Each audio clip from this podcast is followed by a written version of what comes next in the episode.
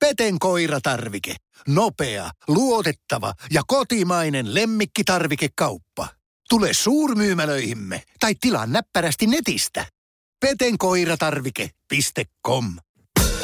Radio Nostalgia. Arttu Harkin sunnuntaietkot.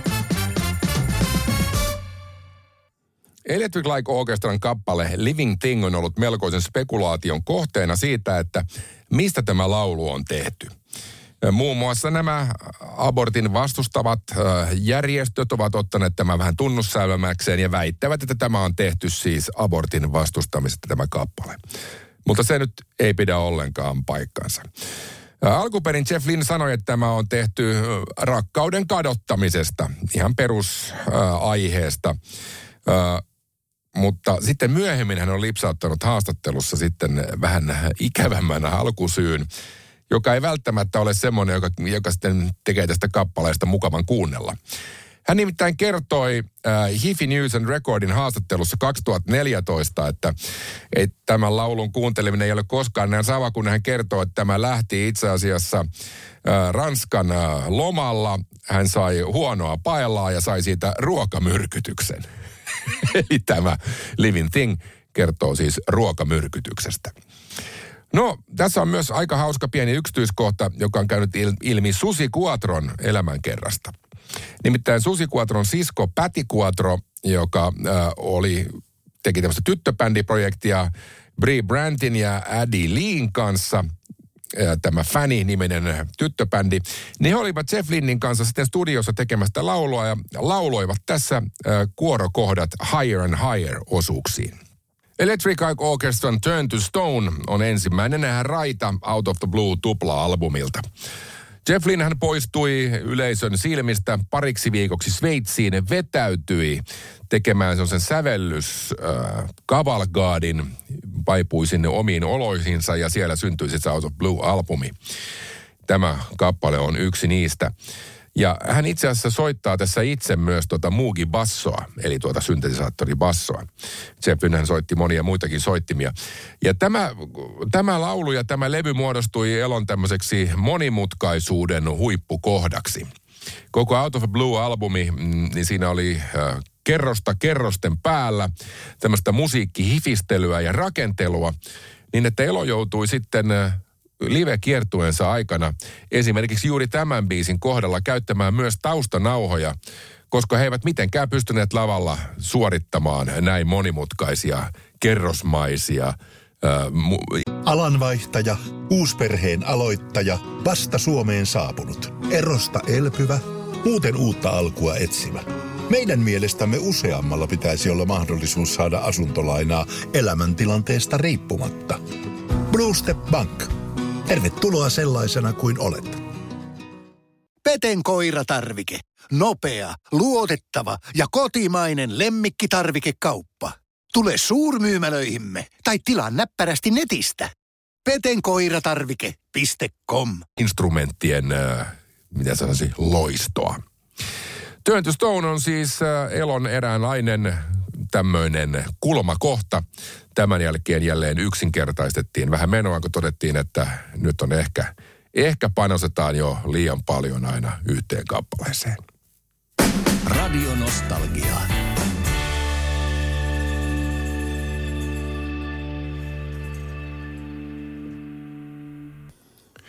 Elon Telephone Line on biisi, joka lopullisesti oikeastaan naulasi elon suosion erityisesti Yhdysvalloissa. Tämä sinkku oli kyllä tietysti myös ensimmäinen kultasinkku Englannissa, mutta tämä oli heidän kaikkien aikojen menestyneen sinkkunsa Yhdysvalloissa.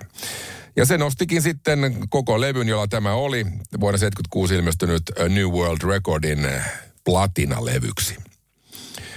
Tähän liittyy myös semmoinen tarina, että koska Amerikan menestys alkoi olla kovasti nousussa, olivat muun muassa bändi, joka kaikista eniten kutsuttiin Midnight Specialiin esiintymään. He esiintyivät siellä peräti neljä kertaa eri vuosina. Niin he valitsivat tähän laulun alkuun Amerikan puhelimen soittoäänen, kun tässähän lauluhan kertoo siis puhelusta. Ja se oli brittibändille siinä mielessä erikoista heinää, että he joutuivat soittamaan yhdysvaltalaiseen numeroon, jonka tiesivät, että siellä ei kukaan vastaa. Ja he porukalla kuuntelivat ja arvioivat se sointiääntä, miten se on tehty. Ja he sitten tekivät sen Moog-syntetisaattorilla. Ja he saivat sen kuulostamaan kyllä aivan samalta oikealta Yhdysvaltain sointiääneltä. Electric Light Orchestran Sweet Talking Woman-kappale Out of the Blue-levyltä ei ollut ensin Sweet Talking Woman. Jeff Lynne oli nauhoittanut koko kappaleen ja se oli käytännössä valmis, mutta seuraavana päivänä kun hän kuunteli sen, hän totesi, että ei kelpaa. Joten hän pyysi teknikkoaan pyyhkimään kaikki lauluun liittyvät pois koko nauhalta. Ja näin teknikko teki. Jeff Lynne meni tästä, tässä studion yläkerrassa olevaan hotellihuoneeseensa, istui siellä hetken selkä suorana ja mietti, mitä nyt, ja alkoi kirjoittaa. Hän muutti säveltäkin hiukan niin, että sen tarvittiin vähän enemmänkin tekemistä kuin pelkät laulut, ja hän kirjoitti tämän homman uudestaan. Alkuperäisen kappaleen nimi oli siis Dead End Street, ja niistä sanoituista jäi ihan pikkasen tuohon kolmannen säkeen alkuun I've been living on a dead end street, ikään kuin muistoksi siitä, että tämä kappale oli jotain muuta ihan ennen kuin silloin, kun tästä tuli Sweet Talking Woman. No, hän äänitti hommat uudestaan ja vähän jouduttiin Saksimaalle tekemään uutta järjestelyä myös sovitukseen, koska siihen tuli pieniä muitakin muutoksia. Ja niin sitten Jeff Lynne kuunteli lopputuloksen ja oli siihen hyvin tyytyväinen. Ja miksi ei? Tulihan tästä yksi isoista hiteistä. Radio Nostalgia.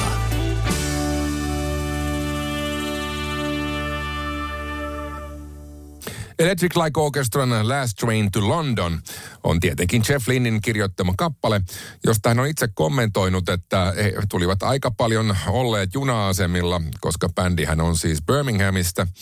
Ja sieltä lähdettiin sitten kaiken näköisiin T V- ja radioasemille esiintymään Lontooseen. Niin äh, jostain syystä sitten tämä kirjoitettiin ikään kuin toistepäin, vaikka yleensä paluumatkalla he odottelivat Last Train to Birminghamia. Tämä on kappale, joka julkaistiin tupla A-puoli sinkkuna. Eli tässä oli varsinainen A-puoli Confusion ja sitten toinen A-puoli oli nimenomaan tämä Last Train to London. Nämä nousivat Englannin listoilla aika kivasti äh, numerolle kahdeksan. Yhdysvalloissa nämä kuitenkin sitten laitettiin listoille omina kappaleinaan, eli Englannissa kun tämä oli tupla A-puoli, niin kaikki sinkun myynnit laskettiin ikään kuin molempien kappaleiden hyväksi. Yhdysvalloissa nämä menivät erikseen, ensin Confusion seitsemänkymmentäyhdeksän ja sitten alkupuolella vuotta kahdeksankymmentä Last Train to London laitettiin listalle, josta tämä Last Train to London käväisi Hot satasella siellä kolmekymmentäyhdeksän, mikä on valtavan hyvä suoritus. Ja tämä levy, josta tämä on, tämä Discovery, Jeff Lynne on sanonut siitä, kun hän sai vähän kritiikkiä musiikkifaneilta, että mitäs nyt näin tämmöisen diskahtavan levyn teit, niin hän sanoi, että hän vaan ihastui diskokomppiin ja halusi tehdä levyn, jossa oli siis diskovaikutteita. Ja hän kertoi myöhemmin koko levyn nimen olevan sanaleikki. Discovery on itse asiassa disco very. Se, milloin Electric Light Orchestra varsinaisesti sitten syntyi, ei olekaan ihan helppo asia, koska tilannehan meni niin, että bändin jäsenet esiintyivät hyvin menestyksekkäässä The Move-bändissä, jolla oli siis isoja hittejäkin. Ja he vaan alkoivat kehittää tämmöistä projektia siinä sivussa, jossa laitettiinkin rockmusiikkiin mukaan klassista musiikkia tai sen elementtejä. Ja kun tämä siinä pikkuhiljaa kehittyi, he huomasivat, että itse asiassa t- tämä on se asia, mitä he haluavatkin tehdä.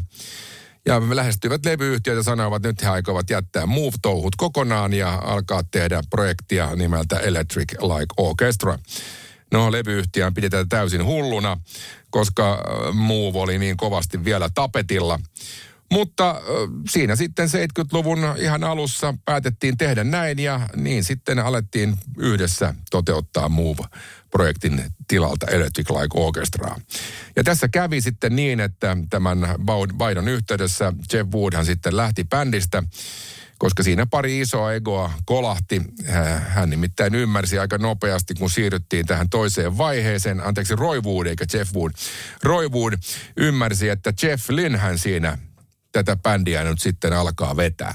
Ja hän ei sitten enää mahtunut kuvioihin. Radio Nostalgia.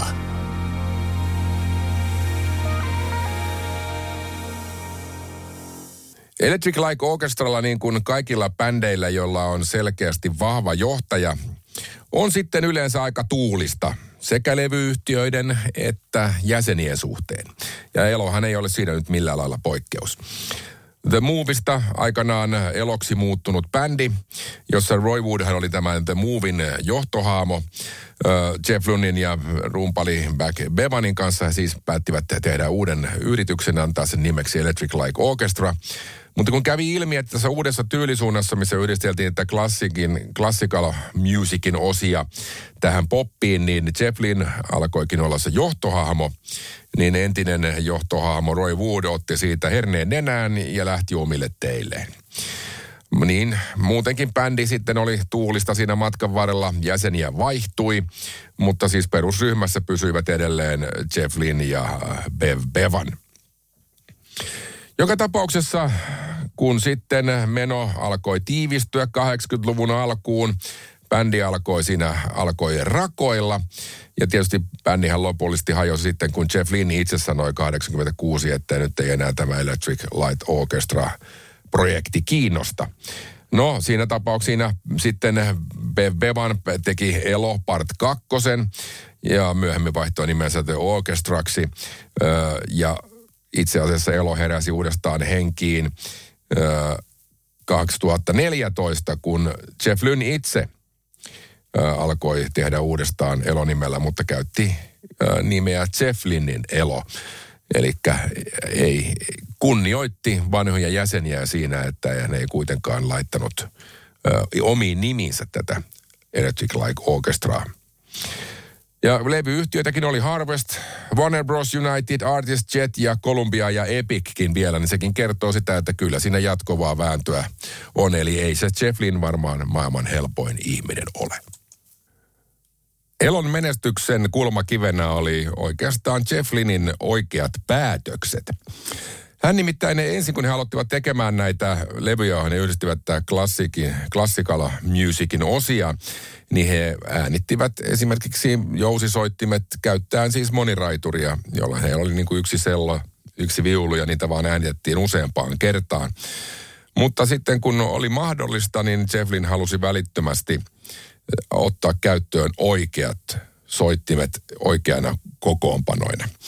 Niinpä hän sitten neljänteen albumiin Eldoradoon palkkasi Louis Clarkin, joka oli siis tämmöinen eräänlainen sovittaja.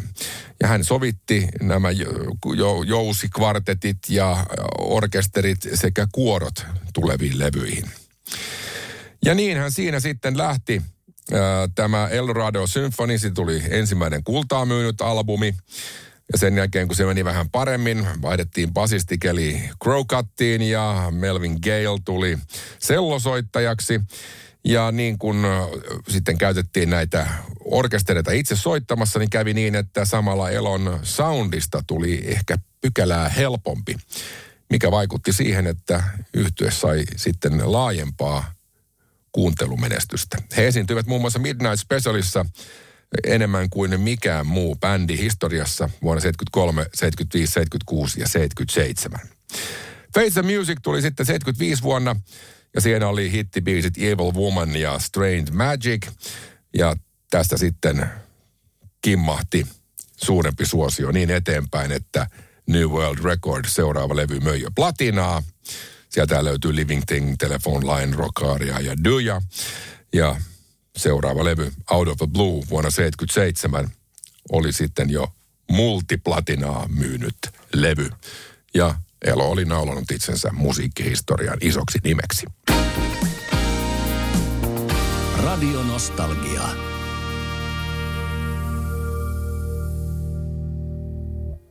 Yksi Elon eli Electric Light Orchestran menestyksen salaisuus oli se, että miehet olivat valtavan innokkaita kiertämään konsertteja. Aikanaan, kun ei ollut sosiaalista mediaa ja tuo tiedottaminen oli vähän vaikeampaa, niin kiertäminen oli se oikea keino. Niinpä esimerkiksi tuossa äh, seitsemänkymmentäluvun loppupuolella he tekivät kiertueen äh, jossa Yhdysvalloissa, jossa heillä oli kuusikymmentäkahdeksan esiintymistä seitsemässäkymmenessäkuudessa päivässä. Ja niin tämä Face the Music sai aikamoista nostetta. Selkeän tuli A New World Record ja jälleen lähdettiin kiertämään oikein urakalla. Ja lisäksi saatiin aika paljon esiintymisiä T V-showhun, mikä oli myös erittäin tärkeää. A New World Recordin aikaan sitten siirryttiin Out of the Blue-aikaan ja se kiertue olikin sitten jotain käsittämätöntä. Jeff Lynne päätti, että tähän, lais, tähän satsataan hulluna. yhdeksänkymmentäkaksi päivää kestävä maailman kiertue, joka oli kallein, mitä siihen mennessä oli koskaan nähty. Siellä oli savukoneet ja laaserit ja siellä oli vaikka mitä. Niinpä, niinpä sitten tekivät muutaman valtavan ison keikan, yli kuusikymmentätuhatta keikan, joka oli silloin aikanaan niitä suurimpia, ja möivät muun muassa Wembleyn areenan kahdeksan päivää peräkkäin täyteen. No, elo sitten Discoverin jälkeen palasi pikkasen tuonne progempaan ja se vähän karkoitti yleisöä. Ja se loppujen lopuksi johti siihen, että, että Jeff Lynne päätti sitten laittaa koko elon pakettiin. Hän ei saanut tehdä tuplalevyä, kun hän halusi. Keikkayleisöt vähän pienenivät ja Jeff Lynne päätti, että kaksikymmentäkolme, että nyt riittää. Eli elo tavallaan eli tästä live-kiertueesta. Electric Light Orchestran keulahahmo Jeff Lynne, hän on hyvin pystyvä kaveri.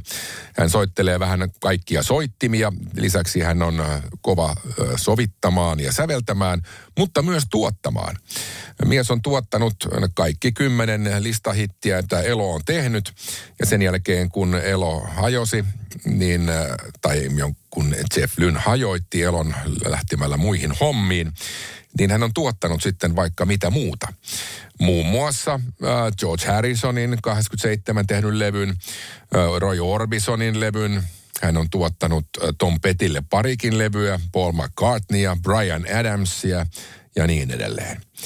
Hän sai äh, oman tähtensä kotikaupunkinsa Birminghamin Walk of Starsille ja heti perään sitten paljon vähemmän suositun Hollywood Walk of Stars, Walk of Famein tähden myös. Hän on saanut urallaan vaikka mitä palkintoja, mutta ehkä mielenkiintoisin hänelle itselleen on se, että itse asiassa viime vuonna hän sai uh, Officer of the Order of the British Empirein O B E:n, eli hän on nykyään siis Sir Jeff Lynne. Arttu Harkin sunnuntaietkoot. Valitun suosikkiartistin musiikkia nostalgian päivässä ja lisää viikonloppuna. Parempi sunnuntai alkaen kello kolmetoista. Hei! Sinä siellä kaapin päällä. Tiedätkö, mikä on maailman hiljaisin kissa? Miau pois. Mä yritän nukkua. Eiku oikeesti? Hei, moi kiinnostaa noi sun juttus. No arvaa edes. No se ole varmaan minä. Ei. Maailman hiljaisin kissa on mauton. Juokse nyt vaikka kaivaa niitä sun luita. Luita? Missä? Ulkona? Joo! Peten koiratarvike. Nopea, luotettava ja kotimainen lemmikkitarvikekauppa. peten koiratarvike piste com